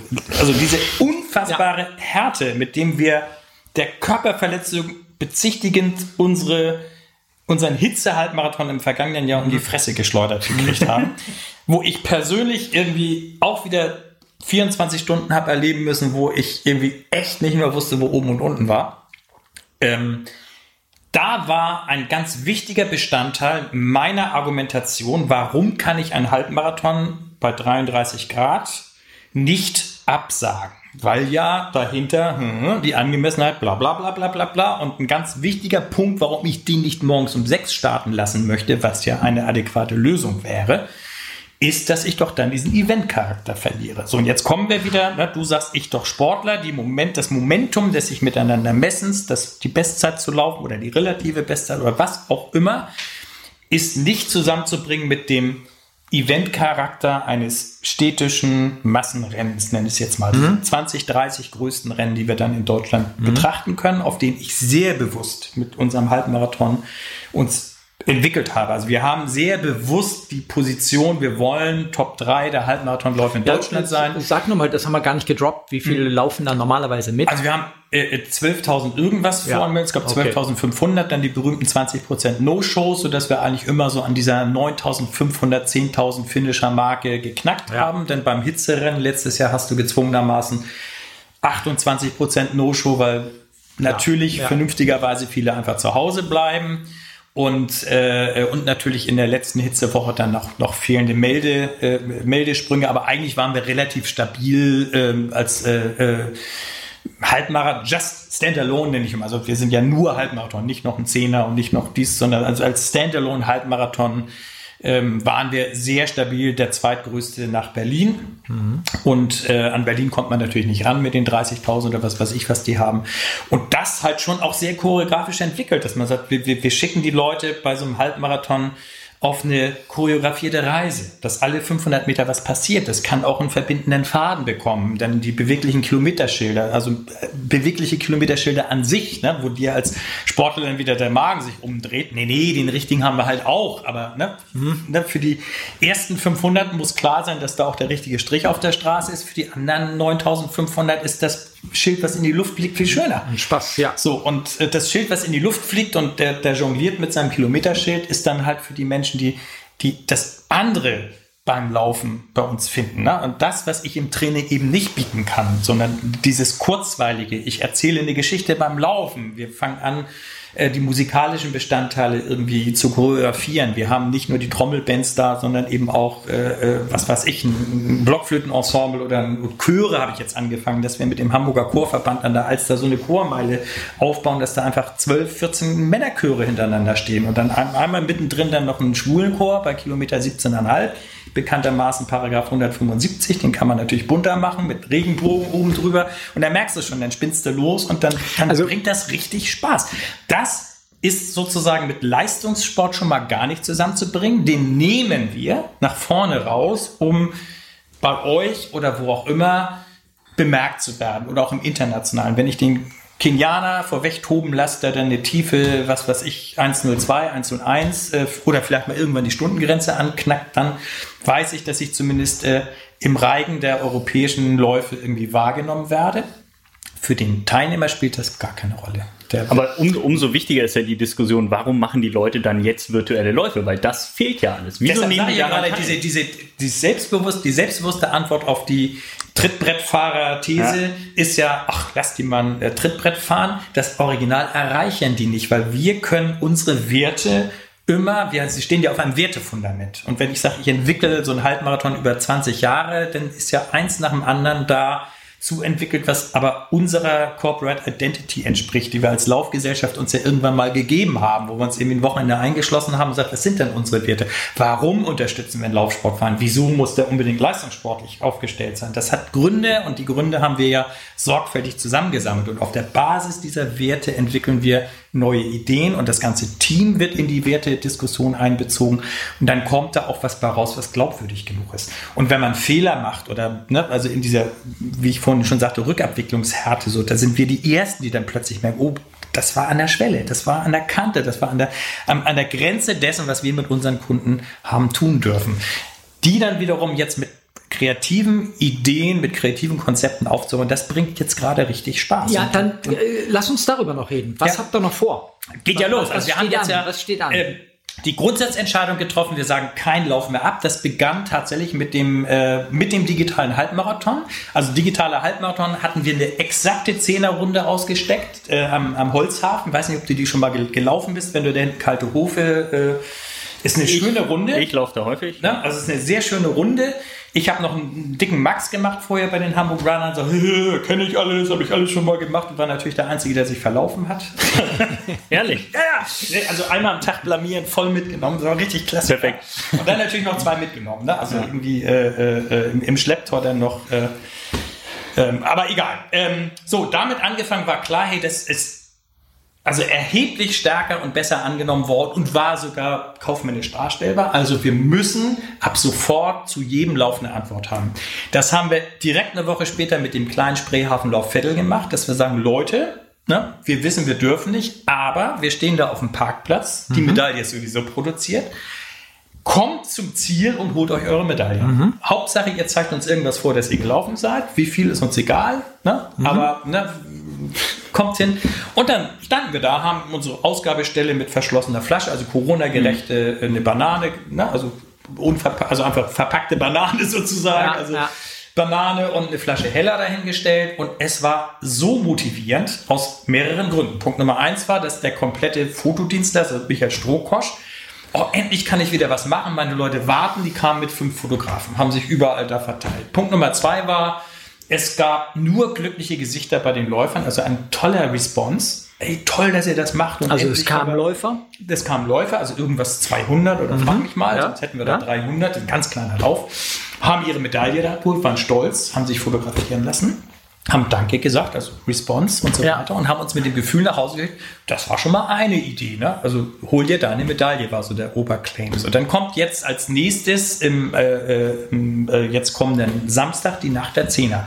Klassiker so, ne? dürfen wir, dürfen wir nicht. Hardcore-Leistungssport, ne? Hardcore eingeteilt, der, ne? alle Läufe Das heißt 10.000 Meter Rennen auf der Bahn. auf der Bahn 180 Leute, neun Läufe, alle ausverkauft. Äh, Das Telefon klingelt. Hier Sascha Arndt aus, aus äh, Hanau ruft noch an. Oh, ich würde so gerne Dominik noch schicken und kannst du nicht und so. Sascha nicht böse sein, aber äh, du kannst kommen. Wenn einer nicht kommt, gerne. Aber so. Und dann aber im gleichen Abend so, was machst du jetzt mit der Hitze? Taupunktdiskussion. Also, ne? Mann, ja klar, mh, die einen laufen nach da, die anderen laufen nach da. Also zwischen 10 und 18 Uhr einfach gar nichts. Und äh, ne, die ersten fünf Zeitläufe starten wir jetzt morgens um 7 bis 10 Uhr. Die anderen vier oder fünf abends und vier morgens so haben wir das jetzt gemacht. Und dann wieder die Helfer. Oh Gott, kriegt man jetzt. Simon hat jetzt da so unser gemeinsamer ähm, Hamburg Running äh, Helferchef Simon muss jetzt wieder die Helfer zusammen telefonieren, dass die in zwei Schichten und vormittags und nachmittags. Also äh, ne, kompletter Leistungssport. Keiner in ganz Hamburg hat sich getraut, 20 Leute in einen Start zu tun. Das mussten wir richtig hart durchsetzen, indem wir zum einen die Allgemeinverfügung auseinandergenommen haben, also die Zehnercluster äh, hardcore belegt haben, zum zweiten klar gemacht haben, dass diese zehn Leute, die wir pro Evolvente aufstellen, zu keinem Zeitpunkt miteinander in Berührung kommen. Das Sportamt hat relativ schnell signalisiert, äh, solange ihr die Zehnercluster einhaltet, gibt es fachlich da nichts einzuwenden. Damit hatten wir Sozialbehörde, Sportamt den Rücken frei und konnten dann an die Verbände ran. Die Verbände wiederum haben viel konservativer veröffentlicht, wollten erstmal gar keine Läufe in Braunschweig haben und bei den deutschen Meisterschaften. Ja, ja. Als wir dann rauskamen, wir wollen aber 20 starten lassen, da konnten die sich noch nicht mehr überhaupt irgendein Rennen über 800 Meter vorstellen. 800 könnte man ja noch in der Bahn laufen. Genau. Mit, mit, mit einer Bahn frei und so ein Quatsch. Ne? Dann die Verbände wiederum. Alles mit gesichtswahrenden Argumenten. Also du, du kannst ja nicht die angreifen, wenn du gleichzeitig eigentlich Nein. möchtest, dass du äh, Natürlich. Äh, äh, Kampfgericht und, und, und wettkampftauglich und Meisterschaften will ich ja auch haben. Also insofern, hey, Hamburg und Kiel abholen. Ja, dann konnten sie sich 10er-Cluster vorstellen. So, jetzt haben wir alles in 20er-Cluster, also eine 2 Evolventenstaats in jeweils zehn Leute, getrennte Aufstellung, sodass wir die 20 Leute pro Lauf machen können und alle sind dabei. Und ich bin total stolz, dass wir die einzigen sind, die so einen Wettkampf gerade hinkriegen dürfen. Das ist eine harte Arbeit gewesen, verdient tun wir Gunst mit. Ich also sagen, mit 180 Leute, Das ist Leidenschaft und da bilden wir aber natürlich jetzt genau das Publikum ab, was sonst beim Alsterlauf geballert wäre. Okay. So, ne? Und dann Ja. kann ich zumindest sagen, Leute, so, wenn jetzt die Hitze nicht wäre, würde ich auch sagen, ihr könnt alle jetzt eine Bestzeit abliefern. So bei der Hitze muss man abwarten. Ja. Wissen wir natürlich nicht, aber, aber ich bin schon sehr gespannt. Ähm, und die, die, also die, die, die vier Abendläufe, das- ist schon in der Qualität in Hamburg zumindest noch nie gewesen. Dass wir das ist wirklich einen kompletten 20-Leute-Lauf, wo jeder Einzelne anstrebt, unter, 32, also unter 32 zu laufen. Das ist schon geil. So, ne? Also wenn Christoph Deppel gerade noch reinkommt, aber nur weil ich beide Augen zudrück. Und du, du läufst auch, oder Henrik? Ich äh, laufe, ich mache aber nur Pace. Ah, okay. Äh, wir können dich ja vielleicht noch überzeugen. Ja, mal, mal, mal gucken, bis wann ich. In welchem bist du? In dem Sub 35? Grad noch, oder? Äh, ja, Okay. genau. alles klar. Gut.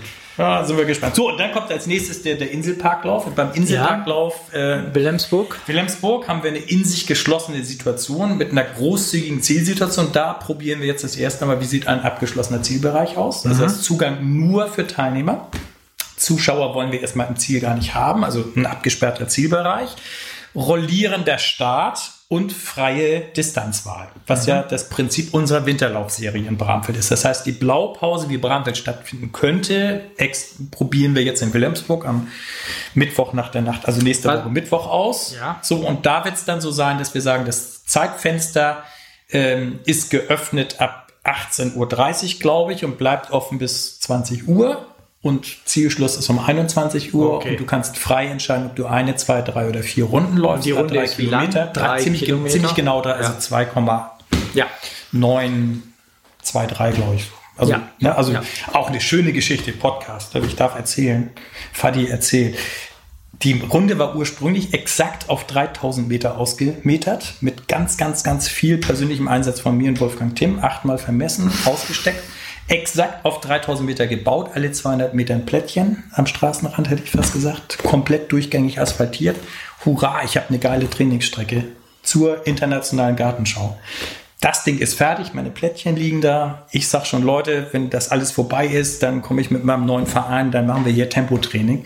Beim Rückbau der internationalen Gartenschau haben sie mir eine Kurve abgeschnitten. Seitdem ist diese scheiß Runde 72 Meter zu kurz. Und die kann man nicht wieder gewinnen irgendwie. Einfach, also ja klar, mit irgendwie so ganz miesen, also du willst ja ballern, finde ich. Ja, ja, ja. Also, also, nee.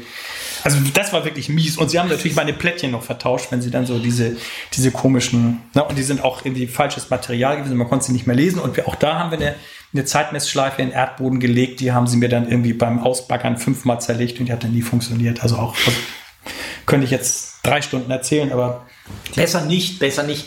Äh, sag uns noch, was, kommt- was kommt im Herbst? Achso, also, also, also äh, Blaupause ist dann so. Dann kommt der Alsterlauf mit, äh, Ja. wir, wir, wir äh, laufen sechs Tage an der Alster. Das Airport Race machen wir dann auch mit zwei Tagen rollierend im Sinne von jeweils zwei oder drei Stunden pro Tag als Zeitfenster mit Zeit, also Vorgabe. Du hast dich angemeldet, lieber Martin. Hier ist deine Startnummer. Du darfst ab dann und dann den Platz betreten. Ähm, dann sollst du bitte innerhalb von 30 Minuten loslaufen. Komm bitte umgekleidet, lass deinen Scheiß in deinem Auto oder wo auch immer. Parkplatz ist da und da oder komm mit dem Fahrrad zur Fahrradgarderobe. Äh, Wir werden eine Abgabe für deine Tasche irgendwo einrichten, aber du sollst innerhalb eines Zeitfensters von dem Platz über die Startlinie verlassen, läufst dann eine nicht gesicherte Laufstrecke. Das ist dann der entsche- entscheidende Unterschied, weil wir können über diese Strecke Straßensperrung Okay. nicht aufrechterhalten. Das heißt, du kriegst den Kurs vorgegeben und an den zweieinhalb Stellen, wo es dann kritisch ist, musst du tatsächlich in Ach, Kauf nehmen, dass du äh, an, an der Ampelschaltung ähm, entweder wartest die 30 Sekunden oder illegal bei Rot ne? ähm, so, das heißt beim Race zwei Tage unter der Prämisse, dass wir die äh, zwei, 200, das, also die 200er Grenze, ne, dass wir zu keinem Zeitpunkt mehr, Mehr als als 200 200 Leute auf dem Platz haben Okay. wollen. Darauf basiert das Hygienekonzept und durch den rollierenden Start und die durchschnittliche Verweildauer auf der Strecke können wir uns dann pro Stunde 200 Leute vorstellen, die wir da durchschieben. Das auf zweimal vier Stunden verteilt heißt 1600 Leute wollen wir beim Airport Race über Zuweisung der Startfenster. Ja. Und wenn die Leute ihr Startfenster dann mal reißen, ist das ja also aufgrund der Chip-Zeitmessung fehlertolerant. Wenn einer zu spät kommt oder so, muss man den nicht abweisen. Aber da zumindest dadurch, dass du Airport Race einen abgeschlossenen Sportplatz hast, hast du ein gutes Kontrollsystem, dass der seine Startnummer schon angelegt haben muss, wenn der den Platz betreten muss. So ein bisschen wie man es von, von Bereitstellungszonen in, in internationalen Wettbewerben kennt. Ja. Das ist Airport Race. Damit haben wir Alsdorf und Airport Race jeweils gezeitet und damit ist der Hamburger Laufcup quasi angetriggert. Ja. Dann kommt unser Lichterlauf in Harburg, wo wir im Moment eigentlich noch unschlüssig sind, aber eigentlich jeden Einzelnen zum Licht erklären möchten, weil wir die Strecke nicht beleuchtet bekommen. Das lässt sich alles nicht finanzieren. Also sei du selber das Licht. Ähnliches Prinzip dann. Die Strecke ist sehr, äh, ähm, also hat keine großen Sperraufwände, sodass wir die Strecke eigentlich sicherstellen können. Da wird es auch eine Handvoll Helfer dann geben, aber in dem Zeitfenster wird es dann halt kein Lichtkonzept geben können. Man kann aber dann sagen, komm, bestell dir selber eine Lampe bei uns oder bring eine Lampe mit oder mach dich selber bunt, ne? Und der Bunteste Ja. kriegt noch einen Sonderpreis, sodass wir in neun von zehn Fällen schon aus wir haben uns vorgenommen, wir sagen keinen Lauf ab, also wird da auch nicht abgesagt. Ähm, der wird aber vom Charakter her dann auch nur das Additiv sein zum Spreehafenlauf, der schon stattgefunden hat, zum äh, äh, äh, ähm, Inselparklauf, der ja experimentell auch stattfinden wird. Dann hat man den dritten Lauf der süderelbischen Serie auch gehakt. Ne? Da werden nicht viele Leute kommen, aber wir werden das sozusagen äh, äh, durchstehen. Und dann sind wir schon beim großen Skandal der, der, des Hamburger Laufsports im Moment beim, beim äh, Ja. Alstertal, Loftet, der schöne Alstertal, der ja nicht von uns veranstaltet wird, den wir aber seit 30 Jahren ähm, leidenschaftlich unterstützen, weil dieser Lauftreff von vornherein uns sehr wohlgesonnen war und wir wechselseitig die schon immer unterstützt haben und durch diesen Hamburger Laufcup, den es seit 2000 gibt, schon immer partnerschaftlich mit denen verbunden waren und einmal im Jahr uns immer getroffen haben mit dem Lauftreff. Früher war das Airport Race ja auch noch ein reiner Betriebssportlauf. Das waren, also wir, wir, waren so die drei Auß Außenseiter. Ne? Also wir Privaten äh, gehörten ja auch nicht dazu als Privat, weil wir ja kein Verein. Ähm, ne? Hat man ja vor 20 Jahren noch Beber gesagt, so, dann ein Betriebssport ist ja auch kein richtiger Sport im Sinne des und ein Lauftreff ja sowieso nicht. Und die drei haben ausgerechnet den Hamburger Laufcup gemacht. Das war, als wir diesen, den, diesen Laufcup gegründet haben, war das ein außergewöhnlicher Moment, weil der uns alle drei auf die Plattform gehoben hat zwischen den in Tüttelchen ordentlichen Vereinen als nicht ordentliche Vereine trotzdem große Läufe zu veranstalten. Das waren ja die drei größten Läufe des Septembers. Und das hat uns wirklich allen drei über die 20 Jahre, die wir das jetzt machen, viel Identität gegeben. Uns als Alsterlauf als 10 Kilometer ballern und ne, ich sage das Wort jetzt nicht wieder, als Ja. Leistungsschau der 10 Kilometer Läufer ähm, das Airport Race mit seinem Betriebssportcharakter und dieser wunderbaren Rund, rund um den Flughafen und der Lauf durch das schöne Alsterlau, äh, Alstertal, durch diese als Naturlauf. Halbmarathon lange noch nicht mal vermessen, jetzt mittlerweile ist er vermessen, aber auch so einer harten ehrenamtlichen Lauftreffbewegung gewonnen, wo, wo Martin kennt die Geschichte der Lauftreffs in Deutschland, also ich 74, trimm dich fit, glaube ich, 73, Genau. 74, ne? Ja. Haben wir alle, da war ich als 13-Jähriger oder 14-Jähriger, habe ich sogar meinen ersten Lauftreff schon geleitet. Das ist immer Ehrenamt gewesen. Das war nie mit Vereinsbindung und das gehört zur DNA eines Lauftreffs dazu. Und dass ausgerechnet dieser Urlauftreff jetzt so einen Stress kriegt mit seinem in Tüttelchen Mutterverein, ist an Absurdität nicht zu übertreffen. Und dass sich da dann irgendwie zwei jetzt um denselben Termin kappeln, der Verband in seiner ganzen Ohnmächtigkeit einfach sagt, dann kriegt halt keiner von den beiden der Erlaubnis am 27. Wohlgemerkt Verbandsrecht, also Sportrecht, das heißt noch lange nicht Ordnungsrecht oder Erlaubnisrecht oder was auch immer. Dann hat der eine die eine Erlaubnis, der andere die andere Erlaubnis. Also der eine hat die Erlaubnis für die Wege, der andere hat die Erlaubnis für, die, für das Schulgelände. Und ansonsten fahren da zwei D-Züge mit Volldampf aufeinander zu und werden kollidieren. Da wird überhaupt nichts mehr passieren. Also und wir Ja, dann, ist natürlich schade um, Ja. um so eine schöne Laufveranstaltung. Äh, da wir aber Zuhörer haben in Ja. ganz Deutschland, ist es äh, Ein bisschen zu sehr, bisschen zu sehr Hamburg.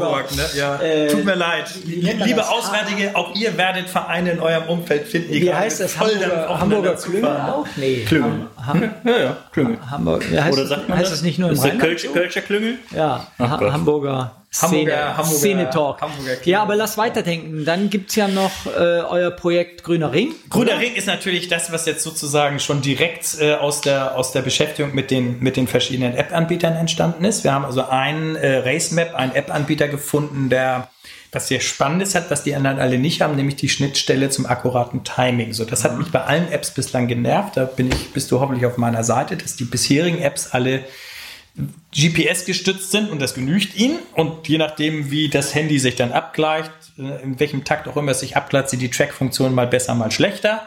Das Timing ist in jedem Fall sehr unzuverlässig, aber selbst wenn man ein unzuverlässiges Timing in Kauf nimmt, was ja sowohl aus der fehlenden Distanz als auch aus der fehlenden akkuraten Taktung des GPS-Signales herrührt, selbst wenn man das hat, haben die keinen ordentlichen Ergebnisdienst. Das heißt, unsere, unsere App zum Heller Halbmarathon, der hätte da, was weiß ich, für 5.000, 6.000 Euro in die App investieren müssen, um eine ordentliche Darstellung der Ergebnisliste hinzubekommen. Da sagt man, komm, lass stecken. So, dann fässt man den ganzen Schmutz als Export einmal an, lädt das in seinen normalen Ergebnisdienst rein und merkt auch wieder, Quatsch. Sag mal, wieso, wieso gibt es hier keine Schnittstelle? So, und dann habe ich mich halt in der in unserer wöchentlichen Race Result Konferenz, das ist dieser Technologieanbieter, der diese Timings anbietet, dass Leute, das kann ich angehen, dass ich hier jetzt äh, manuell exportiere, um im Race Result Ergebnisdienst irgendwie saubere Ergebnislisten und Urkundenservice abzubieten. Ich möchte von euch eine Lösung haben. So, dann haben die mich ausgelacht, so Video, und dann plötzlich, nee, nee, aber ein da in Dresden, es gab als ein Anbieter, der also diesen Ritt nach Canossa schon hinter sich gebracht hat und die Schnittstelle zum Ergebnisdienst hergestellt hat. Die haben wir dann benutzt für den grünen Ring im Sinne von, ich möchte jetzt eine hochkomplexe Auswertungssoftware haben, ne? die einfach Ja, diese. sag, sag noch mal kurz was zu der grundsätzlichen Idee. Also ein bisschen wie Berlin-Mauerweglauf. Es gibt in Hamburg einen 100 Kilometer langen grünen Ring um die Stadt, der irgendwie vor 20 Jahren von der Stadtentwicklungsbehörde ins Zentrum der Aufmerksamkeit der Stadtentwicklung zurückgerückt ist, der tatsächlich vor 100 Jahren von unserem Stadtpapst Schumacher, also Hamburger Stadtarchitekt Schumacher, hat den entworfen und über 100 Jahre wurde in den Bebauungsplänen berücksichtigt, dass in diesem grünen Ring nicht groß gebaut wird. Weshalb man tatsächlich eine wunderbare selbst für Hamburger wenig bekannte Umrundung Hamburgs in zehn Abschnitten a 10 Kilometer plus minus hinbekommt. Äh, Die Hardcore-Läufer, so wie Michael Mankus oder auch Martin, haben das dann immer schon mal bemerkt. Die einen oder anderen haben das Ding dann auch schon mal aus Bock am Stück abgelaufen. Und der große Megamarsch, also so eine, so eine, so eine, so eine äh, Wanderveranstaltung, hat das zu seinem Kernmerkmal gemacht und hat es wirklich geschafft, da über 3000 Leute auf Wanderung zu schicken, von denen dann relativ stabil, ich glaube 400, 500 dann auch tatsächlich die 100 Kilometer schaffen. Also tolle Leistung, ne, auch das zu, zu, Ja. zu aktivieren. Wir wollten das Ding immer laufen. Michael Markus vorne weg. Ey, da hast du mir aber einen Wurm in den Cup gesetzt. So, vor, als irgendwann bei den Inselrunners haben wir drüber gesprochen und er meinte, seitdem hat er den Wurm. Der hat es natürlich jetzt schon fünfmal gemacht. Jetzt hat er irgendwie in and out. Das heißt, er läuft morgens hin und abends zurück sozusagen. Also er will die 200 Kilometer am Stück laufen. Also die Ultraläufer haben da sowieso einen Schaden. Wir wollen natürlich die normalen Läufer auch ansprechen und sagen dann so, liebe Leute, macht das doch in zehn Abschnitten. Wie kann man das machen? Gibt es zwei Möglichkeiten. Entweder GPS gestützt oder mit sogenannten Trackside-Boxen. Also entweder wir nehmen das Modell wie bei Ulster Running, bauen feste Punkte entlang der 100 Kilometer auf und haben dann ein Chip-System, was wir den Leuten zur Verfügung stellen, was dann das Measuring macht und dann haben wir akkurate Zeiten, aber Ungenauigkeiten, weil du weißt nicht, ob das Ding verfehlt, also trifft er den Messpunkt, läuft er dran vorbei, und die Technologie ist natürlich noch relativ neu. Also ne, kann man machen, aber haben wir uns noch nicht getraut. Zweite Geschichte, ne, mit GPS gestützt, hat genauso seine Schwächen. Ne? Also es ist hohes, hohes Grad an Experimentieren. Du musst dich anmelden, bevor du losläufst. Und dann geht halt der letzte Ping, der vom Startpunkt aus empfangen wird über GPS, gilt als Startzeit. Und der erste Ping Okay, im ja. Zielgebiet ist die Zielzeit. Dazwischen drin verlaufen sich die Leute. Okay, das gehört irgendwie zu dem Ding dazu, weil wir können das nicht so gut ausschildern. Das sind teilweise sehr verschwungene Wege. Aber auch da das Gleiche, die Leute können es mehrfach laufen. Mit dem einen Schwachpunkt, wer sich nochmal auf den Abschnitt begibt, den er läuft, äh, tötet sofort seine Zeit. Das sind also die Spezialitäten in der, in der Auswertungssoftware. Ne? Aber wir haben die Schnittstelle zur Auswertungssoftware. Also das ist was megamäßig toll ist, dass wir wirklich einen tiefen Ergebnisdienst machen können. Also wir könnten jetzt hingehen, wenn wir da 3000 Teilnehmer hätten und nach Stadtteilen sortieren oder nach Zahnärzten oder nach äh, äh, was weiß ich so. Ne? Also das bringt einfach Spaß und wir sind halt Ergebnisfreaks. Ich möchte und, und wir haben eine geile Urkunde, wo du abschnittsweise deinen Stempel kriegst und wenn du dann alle Stempel voll hast, dann hast du auch was, was du dir an die Wand klemmen kannst, dann hast du auch eine dolle Medaille, die wird natürlich auch besonders doll auslaufen, wenn schon einer zehnmal mitläuft. Und das Thema ist geil. So, es ist aber neu und die, die App, die wir dazu haben, ist sehr kompliziert, sehr akkuintensiv, dann äh, unter auf den verschiedenen Benutzeroberflächen. Das eine Handy schluckt sie einfach sauber weg und ist, ist überhaupt nicht tauglich. Das andere Handy bewältigt das ruckzuck. So, also wir haben da wahnsinnig viel gemeinsam zu lernen. Äh, Es bringt aber echt Spaß. Wir kriegen tolles Feedback. Wir haben da jetzt 200, 300 äh, Leute, die sich das, die das jetzt abarbeiten, die eben auch Hamburg neu kennenlernen durch dieses ablaufende Ringe. Wir haben den, die Zeit verlängert, dass man also auch jetzt bis, ich glaube, 31. Äh, bis 30. September das, das ablaufen kann. Und wir machen am, am 28., 29. August ähm, die, die, den einen Tag für die Ultraläufer lauft das Ding am Stück. Okay. Und ihr könnt es auch als Staffel laufen, weil das Geilste ist, dass tatsächlich wir diese Abschnitte so gelegt haben, dass immer ein U-Bahnhof da ist. So dass man also wirklich auch ähm, immer öffentlich mit öffentlichen Verkehrsmitteln dahin kommt. Und der, der einzige ist der Wechsel zwischen Abschnitt 1 und 2, wo man mal zwei Kilometer bis zum äh, S-Bahnhof Hausbruch hat. Aber das ist eine nette Warmlaufdistanz. Und wenn man ja. dann seinen Abschnitt läuft und dann direkt in Harburg wieder in die S-Bahn steigt, ist alles gut. So, äh, so ein bisschen kritisch muss man sagen, ihr musstet ein Learning machen, was so etwas den Leuten wert sein darf, oder? Total. Also das war wieder direkt voll auf die Fresse.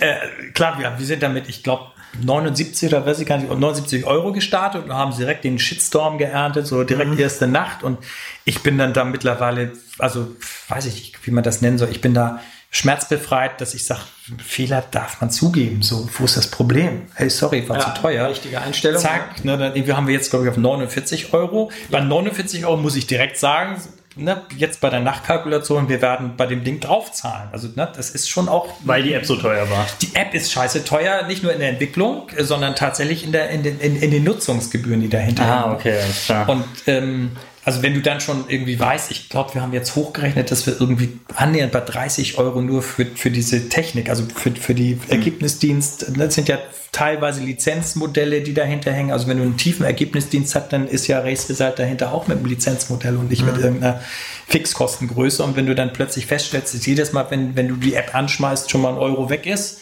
jedes Mal, wenn du die Webseite besuchst, ist der nächste Euro weg, so, dann ja. weißt du auch nicht so hundertprozentig, wenn der den Abschnitt fünfmal läuft, dann zahlst du schon drauf. So, ne? also, ja, ja, ja, okay. Aber scheiß drauf, ähm, das, das, das Thema ist ja geil.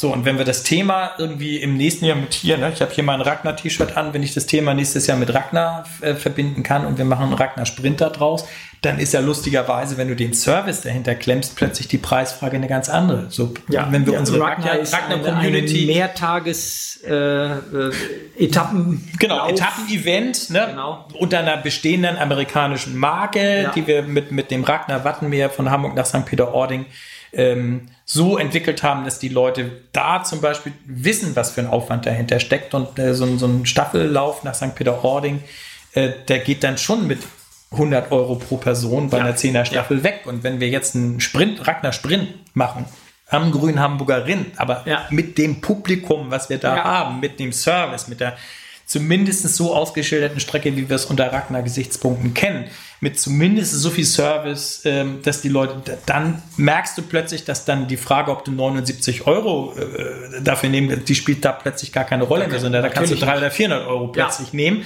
Und das musste ich auch erst mühevoll lernen, dass man, dass man ähm, sozusagen je nach Erlebnisart in andere Meldegeldkategorien vorstößt. Und der klassische ich laufe alleine medaillenorientierte Eventbesucher bei uns. Da war sozusagen das Preisangebot, was wir im ersten Moment gemacht hatten, zu mächtig. Im zweiten Moment ist es jetzt so, dass es passt, aber uns nicht helfen wird und dazwischen ja. wird die Wahrheit irgendwo sein.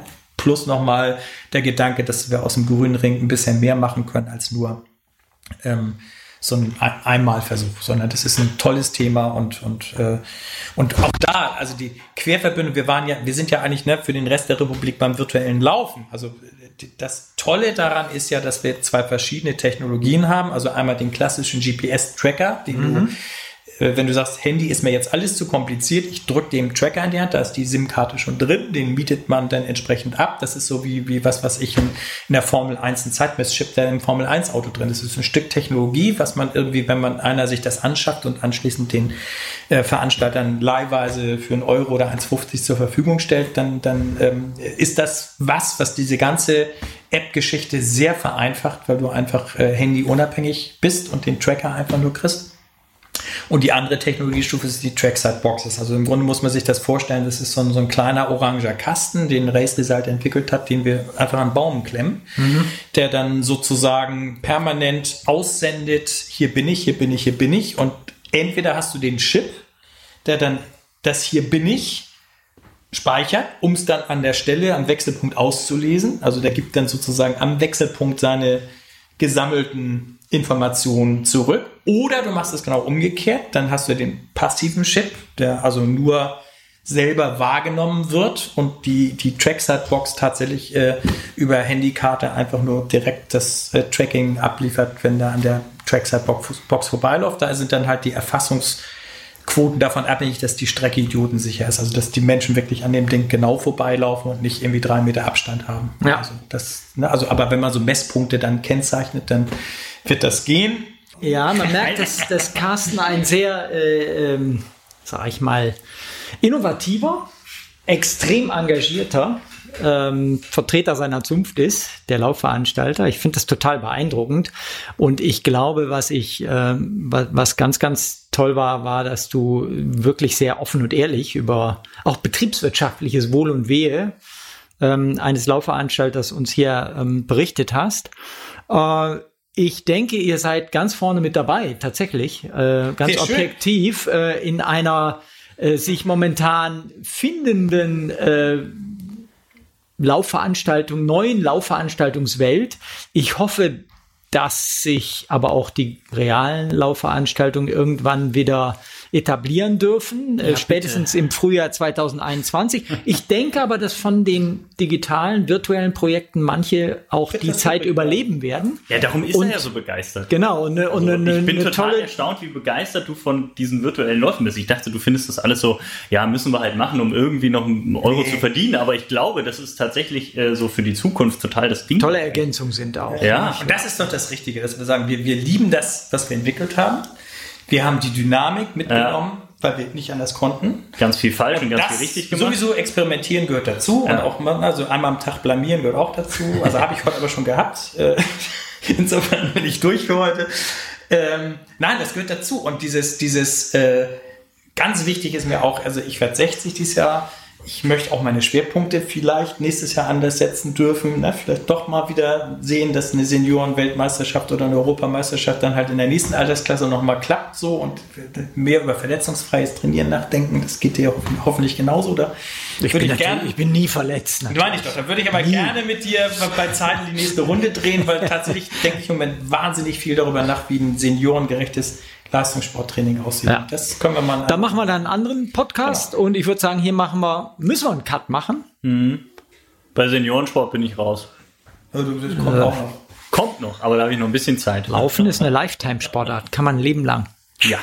Das wird dich irgendwann dann auch beschäftigen. Vielen Dank. Danke, danke, Carsten. Danke, Carsten.